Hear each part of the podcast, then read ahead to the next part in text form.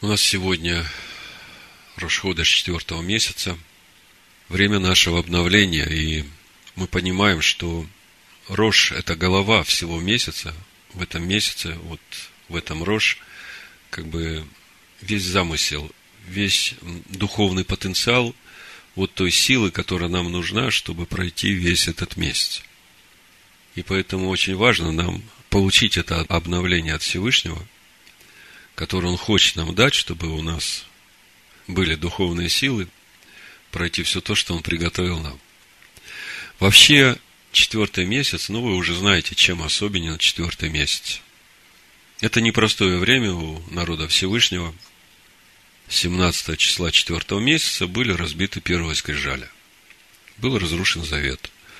Ушла слава Всевышнего из стана. Народ как бы остался без завета.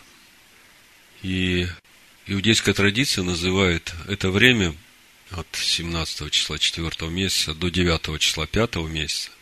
А 9 число 5 месяца, это вот мы прошлую неделю читали недельную главу Шлах, в которой говорится о разведчиках, которые, увидев обетованную землю, испугались и отказались туда входить. И придя, как написано, расслабили сердца 600 тысяч человек, которые, по свидетельству этих десятерых, тоже испугались, хотя двое говорили о том, что все в порядке, мы можем завладеть этой землей, потому что Всевышний с нами, а с теми народами нет Всевышнего. И действительно, это время в духовном календаре для народа Всевышнего напряженное – но я бы сказал, что это самое благословенное время для тех, которые хотят духовно расти. Переходить из силы в силу, из веры в веру, из славы в славу. Здесь это то место, когда происходит эта духовная борьба и приходят духовные победы. Они постоянно происходят, но здесь как бы кульминация, потому что после уже праздник э, Роша Шана, когда Всевышний будет подводить итоги, Поэтому нам очень важно бодрствовать. И, в общем-то, когда заранее предупрежден, то тогда уже и не будешь застан врасплох. Вот э, когда мы в прошлый раз разбирали недельную главу Шлах, мы говорили о том, что же являлось главным грехом разведчиков, народа – ну, понятно то, что они испугались, понятно то, что они роптали, но в глубине, в основании всех этих поступков была одна главная неправильная вещь, которую мы должны увидеть, которую мы должны принять и бодрствовать над тем, чтобы не дать этому места. И суть э, этого главного греха, я бы сказал, главного корня всех грехов – это сомнение в том, что Всевышний с нами. Это началось еще в Рефидиме. А что, разве Всевышний с нами? И вот э, последний этот грех, когда Всевышний говорит, вы уже десять раз меня искушали, а потом читаем, искушали чем? Искушали тем, что усомнились в том, что Всевышний с ними. И когда начинаешь смотреть на все грехи, которые они делали, вот эти десять, то действительно видишь, что как бы квинтэссенцией вот этой мотивации всех этих поступков было вот это вот сомнение в том, что Всевышний с ними. И вот для нас это очень важно уразуметь, чтобы в любой ситуации, в какой бы ни находились мы, в любое мгновение времени, мы всегда знали, не просто помнили, а знали, потому что знаем. Знаете, вот внутреннее знание, когда я знаю, потому что я знаю. Вот что ты мне рассказываешь? Я знаю, потому что я знаю. Я знаю не в уме, а я знаю здесь, в сердце своем, внутри, внутреннем своем человеке, своей сущностью, что так есть. Что он всегда с нами. Вот чтобы удостоверить вас в этом, в том, что Всевышний всегда с нами, и что Он все время вникает в наши сердца – у Иова в 7 главе, в 17 стихе написано, что такое человек, что ты столько ценишь его и обращаешь на него внимание твое. Посещаешь его каждое утро, каждое мгновение испытываешь его. Послушайте, он каждое мгновение испытывает нас. А что с нами происходит каждое мгновение? Каждое мгновение у нас тысячи мыслей в голове крутятся. И те, и эти, и такие, и другие. И весь вопрос в том, а, каким ты мыслям дашь в себе место. Как бы э, мыслей может крутиться много. Ну, крутились, и ладно, ты их не пускай в свой разум. Как кто-то сказал, птицы могут летать у тебя над головой, но ты не позволяй им садиться на твою голову. Потому что как только вы какую-то мысль принимаете и начинаете о ней размышлять или думать, или представлять, все, это начало прорастать в вашу душу. А Всевышний каждое мгновение, как написано, испытывает нас. То есть мысли крутятся, и вопрос в том, на что ты клюнешь. Такой рыболовецкий термин. На что ты будешь ловиться? Помните, Яков в первой главе пишет об искушениях, которые для испытания посылаются. И написано, что каждый искушается вот этой похотью, которая в своем сердце. Вот на это ты и клюешь. А Всевышний каждое мгновение испытывает. В десятом псалме тоже написано Адонай во святом храме, четвертый стих. Адонай престол его небеса. Очи его зрят, Вежды его испытывают сынов человеческих. Адонай испытывает праведного, а нечестивого и любящего насилия ненавидит душа его. То есть, первая главная мысль, которую я хотел вам донести, помнить, что каждое мгновение Всевышний испытывает нас. И нам надо помнить, что Он всегда с нами – вы знаете, когда человек осознает, что Всевышний всегда с ним, он уже десять раз подумает, прежде чем принять какую-то похотливую мысль в свой разум. Ему стыдно станет. Реально богобоязненный человек, который понимает, что Всевышний всегда с тобой, что ты перед ним открыт э, полностью, ничего же ты не скроешь перед ним, он же всего тебя насквозь видит – я думаю, что реально богобоязненный человек, который понимает все это, он за версту будет обходить всякие неправильные мысли, всякие неправильные поступки уж тем более. Потому что поступки это уже следствие этих неправильных мыслей. И когда смотришь вот на поведение народа в пустыне, то ропот Мирьям, то разведчики. Сейчас вот мы читаем Короха, думаешь, почему, собственно, все это происходит? В чем главная причина? Почему у народа нет вот того желаемого духовного единства, когда все как одно целое, когда все едины? Чего им не хватает? Постоянно какие-то брожения, какие-то раздражения – какие-то противления, какие-то претензии то Моисею, то Всевышнему. Чего не хватает им, чтобы им быть как одно, едиными? Вот это очень важно понять. Это очень важно понять, чтобы в общине Машеха Иешуа не было такого брожения, чтобы в нашей общине не было такого брожения. Что делает народ едиными? Я вам подскажу направление мыслей. Мы как-то говорили, что в духовном мире духовные сущности сближаются через уподобление мыслей. То есть, когда две духовные сущности думают одинаково, то они сближаются. Когда две духовные сущности думают по-разному, то они удаляются. И вот как нас, вот каждый отдельная духовная сущность, как можно нас сблизить? Как можно сделать нас едиными? Вот если я буду отсюда говорить вам, ой, как вам не стыдно, ну, как вы можете так вот вести себя, вот тут ссоритесь, вот тут спорите, вот там то, все.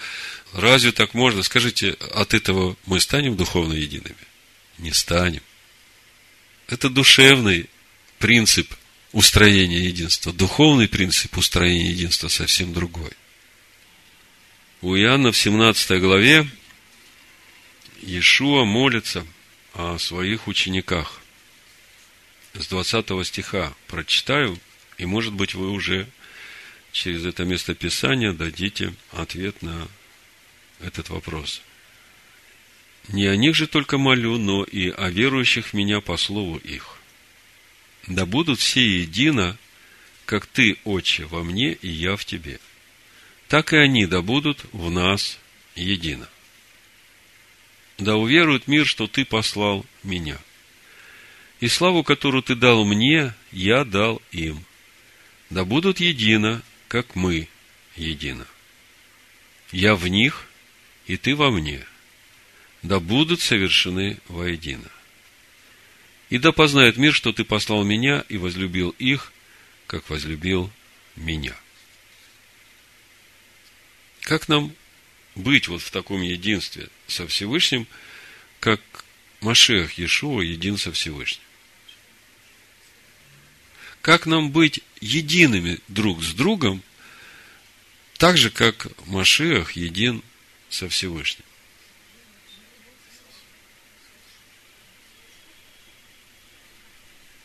Очень хорошо.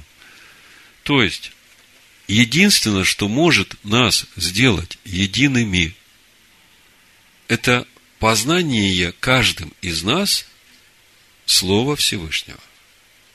Машех.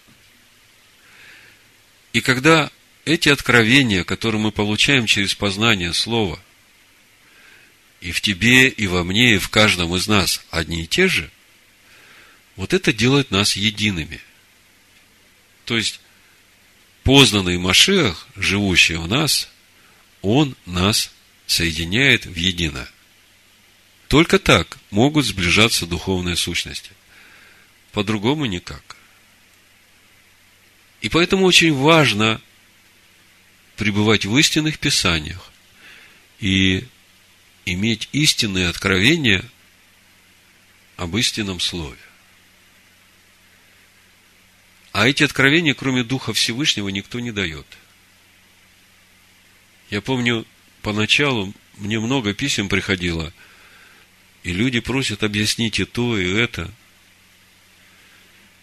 И я по несколько часов трачу на каждое письмо, пишу, объясняю, там, раскладываю все. Потом приходит следующее письмо как ответ, и я понимаю, что человек ничего не понял. Я думаю, ну как же еще человеку объяснить, чтобы он понял? И в один раз, и вот э, из э, таких переписок Всевышний мне дает 24-й псалом, и это как бы дало мне понимание, и все поставил на свои места. С восьмого стиха написано, «Благ и праведен Адонай, посему наставляет грешников на путь, направляет кротких к правде и научает кротких путям своим». Кто такие кроткие? Кроткие по отношению к кому? Ко Всевышнему, к Его Слову. То есть, что это значит? Если Всевышний сказал так делать, то тогда просто бери и делай, даже если не понимаешь. То есть, с чего начинается откровение Всевышнего? Смотрите, что дальше.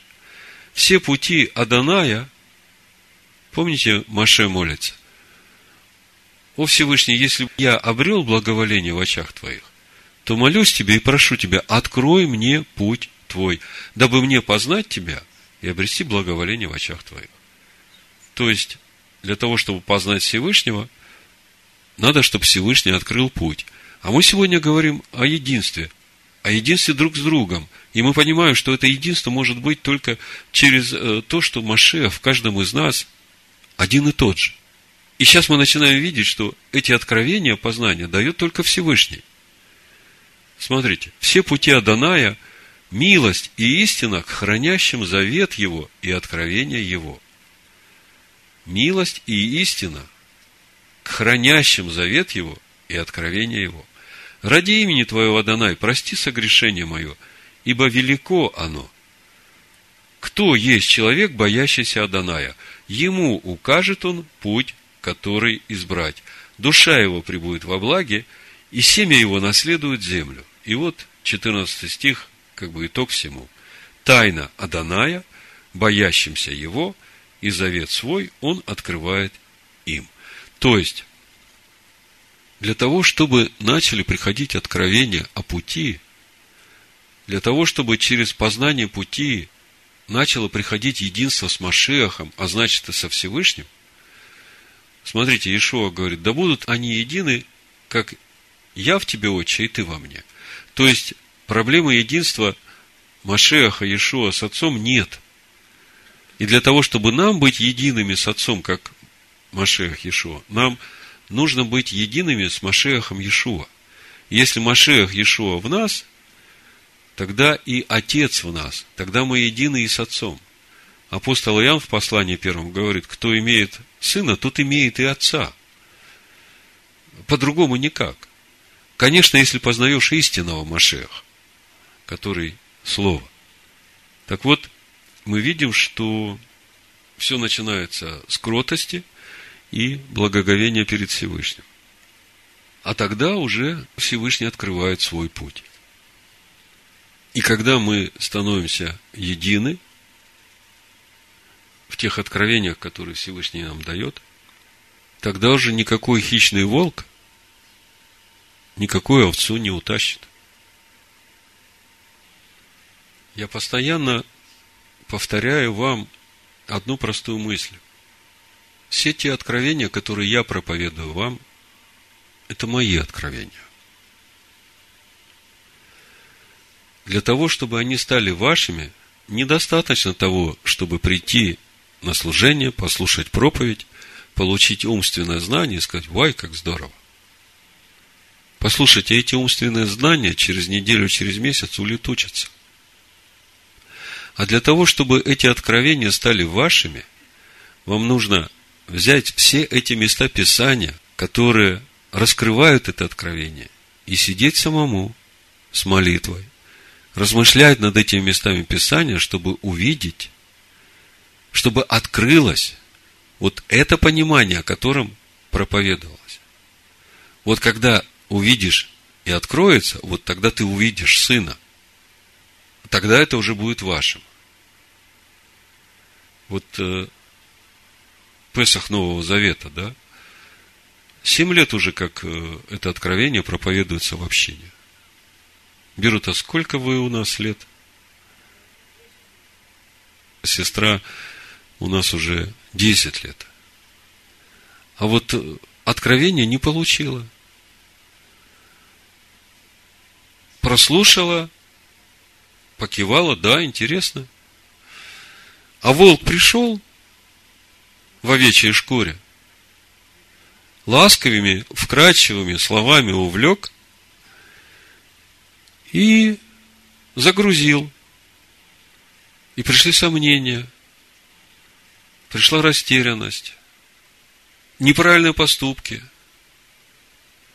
пропустила праздник Шивоот. И вся в смущении, в страхе, она-то понимает, что что-то не так.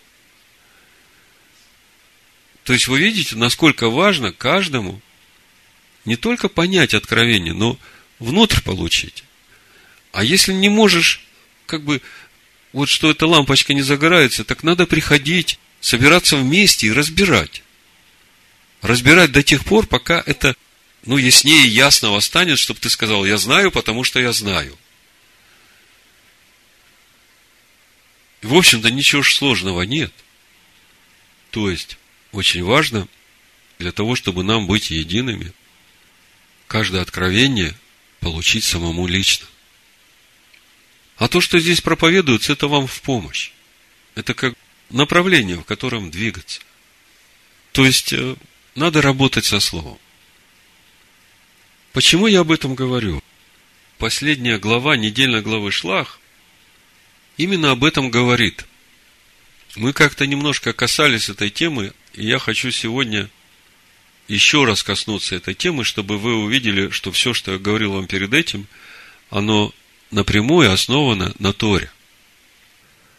Вот вы задумайтесь, какая трагедия. Народ испугался входить в обетованную землю. И в итоге не вошел и погиб в пустыне. И вопрос, почему испугались входить в обетованную землю, если она должна была быть для них как родное? То есть она не стала для них родной. Она не стала их естеством. Вот 15 глава книги Бамидбар, она как раз об этом и говорит. О том, как сделать так, чтобы обетованная земля стала родной. И чтобы никакое уже неправильное учение не могло уклонить человека от того, чтобы идти в обетованную землю.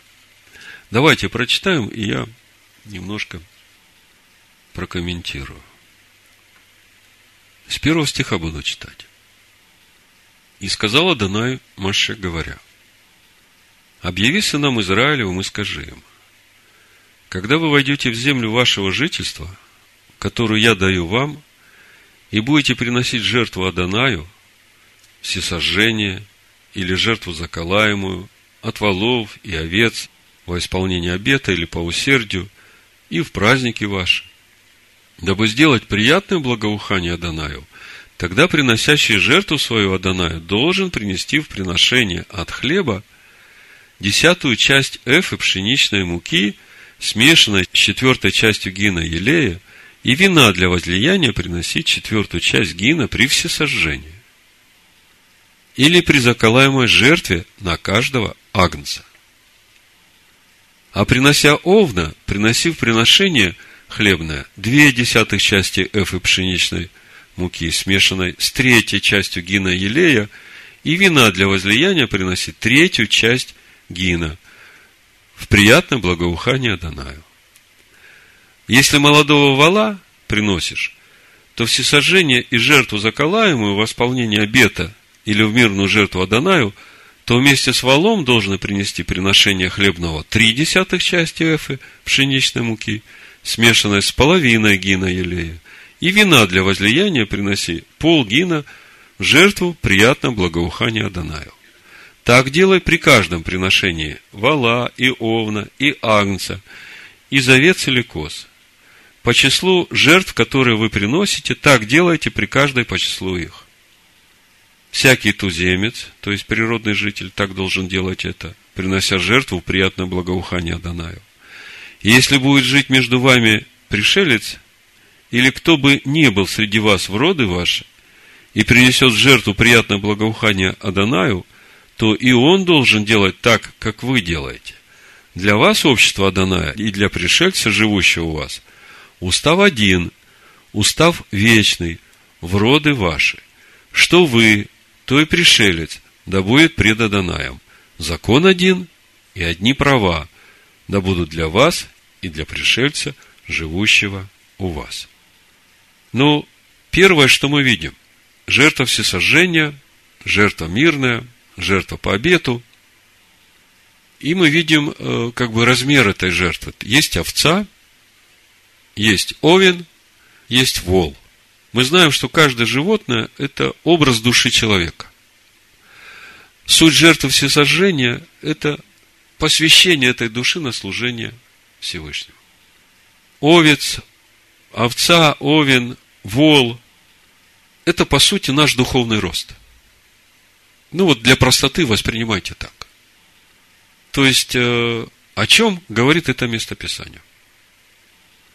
О том, что если овца приносит жертву всесожжения, будем так говорить. То есть, если какая душа, которая есть овца, приносит жертву всесожжения, значит, она на эту жертву всесожжения одновременно должна принести, ну вот, 6 гин – это 38,9 литра – а, одна эфа – это тоже 38,9 литра. То есть, э, ну, чтобы вам было более-менее понятно, да, размеры. Значит, на жертву всесожжения овцу приносится 400 грамм муки и 160 грамм елея и 160 грамм вина. На овна, значит, 800 грамм, там 2 десятых эфы муки. 800 грамм, то есть в два раза больше уже муки приносится. И третья часть гина елея, то есть уже 215 грамм, там 160 грамм, здесь 215 грамм. И елея, и вина. На вала уже три десятых, это кило 200 грамм. Ну, это все условно, потому что там в миллилитрах все считается. И весу муки, и весу вина разный. Это только если на воду переводить, тогда миллилитры в граммах получается. То есть, это условно. Просто, чтобы вы могли увидеть вот эту разницу в количестве приносимых хлебных жертв и вина и елея. Сейчас я объясню, что это значит. И почему Всевышний так это все говорит. Значит, и вина елея 325 грамм. Почему Всевышний так повелевает? Главная причина народа, который отказался входить в обетованную землю, именно в том, что они слышали откровения, которыми делился с ними Маше. Откровение о законе Всевышнего. Но они их не познали. Как бы слышали, да, да, с этим соглашусь, об этом надо подумать, а это ты погоди пока с этим. Э, ну, вот так вот. И когда пришло время проверки готовности входить, вот эти умственные знания, вот эти неприятия, непринятия, они сделали свое дело. Испугался и отказался входить в обетованную землю. А поезд ушел – праздник Шивоот прошел. Видите, как это все работает? Вот Всевышний так милостив к нам, что Он все нам наглядно показывает. И почему Всевышний тогда вот принимает такое решение, что вместе с жертвой всесожжения, ну, мы знаем, что жертва всесожжения – это свидетельство посвящения души человека. Овца, овен, вол, какой бы из этих животных не был принесен жертву всесожжения, это говорит о посвящении приносящего своей души Всевышнему на служение. Вот если мы посмотрим книгу Левит, Вайкра, где Всевышний говорит о этих жертвах, то мы увидим, что вначале Всевышний не давал такого повеления одновременно с жертвой всесожжения на каждую жертву приносить конкретное количество хлебной жертвы. Наверное, надо сразу сказать, в чем суть хлебной жертвы, в чем суть принесения елея и вина. Но, смотрите, все это приносят сыны Израиля. Это не с неба падает, это сыны Израиля. Мука высшего качества, тонкого помола, это познание слова. Но это еще не все. Вместе с этим познанием слова – мы должны принести елей. А что значит елей? Вот э, мы недавно как раз, э, э, разбирая недельную главу Баалатха, говорили, откуда берется елей. С двух маслин, которые над светильником. Учение Машеха через Маше и учение Машеха через Иешуа течет золото. Золото течет в чашечку, которая над светильником, семисвечником. И каждый из нас этот светильник. И вот из этой чашечки, которая над светильником, уже по семи трубочкам к светильнику течет елей. Тогда светильник, все семь светильников, дух премудрости, дух разума, дух совета, дух крепости, дух ведения, дух благочестия и дух Аданая, все они горят. Они горят, если есть елей, а елей есть, если есть премудрость, которая течет с двух маслин. То есть, если нет познания, то не будет елея. Поэтому на одну десятую эфы муки нужно принести еще одну четвертую гина елея. То есть, как бы конкретно. Вот ты, значит, столько э, прочитал, столько проработал, этого мало. Это должно войти в тебя, стать твоей премудростью, и тогда у тебя будет елей. С этим понятно. А что такое вино, которое должны принести те же самые сыны Израиля? Откуда они возьмут это вино? Откуда берется вино? Ну, от плода винограда. А виноградный плод, о чем он свидетельствует? Но мы вот сейчас будем делать хлебопреломление и молиться, благословен ты, Адонай, всесильный наш, произрастивший плод виноградной лозы. То есть, плод – это свидетельство, видимое свидетельство нашего духовного уровня. Но апостол Павел в послании Галатам о плодах Духа говорит. Плоды Духа – это и есть плод виноградной лозы? Вы согласны со мной? А скажите, плоды Духа, они какое свидетельство дают? Свидетельство Машеха, живущего в тебе, амен, это уже слава Всевышнего на тебе. Это уже ты как новое творение. Тогда смотрите, что Всевышний от нас просит. Когда войдете в обетованную землю, то вы, пожалуйста, мне с пшеничной мукой сразу покажите мне новую природу, познание и состояние вашего духа. Каждый раз, когда вы приносите жертву всесожжения, вы мне, пожалуйста, приложите практические результаты той теории, которую вы прошли. Вы понимаете, о чем речь идет? Почему Всевышний так говорит? Потому что, когда он в книге Левит сказал о жертве всесожжения, там не было этого требования одновременно с жертвой всесожжения приносить сразу хлебное приношение и возлияние. Давайте откроем, посмотрим. Левит, первая глава, с первого стиха, смотрите. Жертва всесожжения приносится, чтобы человек приобрел благоволение в очищении грехов. Здесь так написано. С первого стиха. И возвал Адонай к Маше и сказал ему из скини собрания, говоря, объяви сынам Израиля и скажи им, когда кто из вас хочет принести жертву Адонаю, то если из скота, приносите жертву вашу из скота крупного и мелкого. Если жертва его есть всесожжение из крупного скота – Пусть принесет ее мужеского пола без порока. Пусть приведет ее к дверям скини собрания, чтобы приобрести ему благоволение перед Адонаем, и возложит руку свою на голову жертвы всесожжения, и приобретет он благоволение в очищении грехов. И все. Жертва всесожжения, благоволение в очищении грехов. И Всевышний смотрит, как бы народ с радостью приходит, посвящает свою душу, чтобы получить э, прощение грехов. Обычно человек согрешил, приносится жертва за грех и сразу жертва всесожжения. Человек, значит, сделал эту жертву посвящения, а дальше-то ничего не происходит. Дом не наполняется новой природой.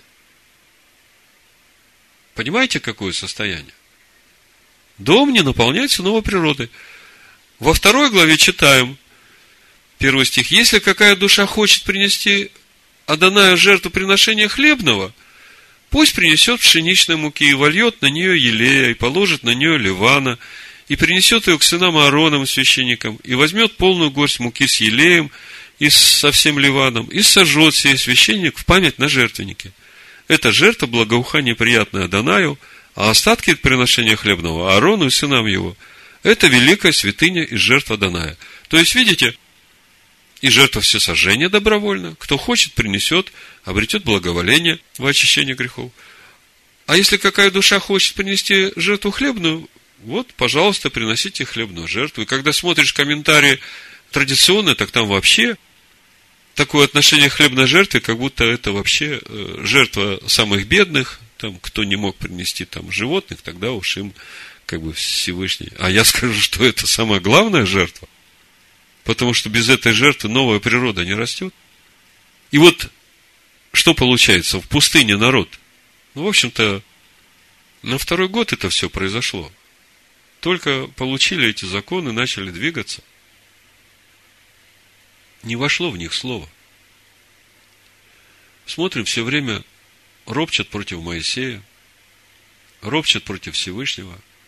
А Моисей всего лишь уста, и Всевышний много раз как бы свидетельствовал народу и доказывал, что Маше не сам на себя взял э, эту роль. И даже когда пришли к горе Хариев и готовились к встрече, Всевышний сказал, что вот пойди предупреди народ, чтобы они не подходили. Я приду, буду говорить с тобой, Маше, чтобы они удостоверились, что я тебя послал, чтобы они больше против тебя не роптали. Маша передает эти слова народу, а народ говорит, а что только с тобой? Мы тоже хотим, чтобы и с нами Всевышний говорил. То есть мы видим, Всевышний народу, который входит в обетованную землю, уже дает четко конкретное повеление. Ребята, чтобы вам удержаться в этой земле, чтобы с вами не случилось так же, как было с вашими отцами, которые, увидев обетованную землю, испугались, вам надо, чтобы эта обетованная земля уже в вас была.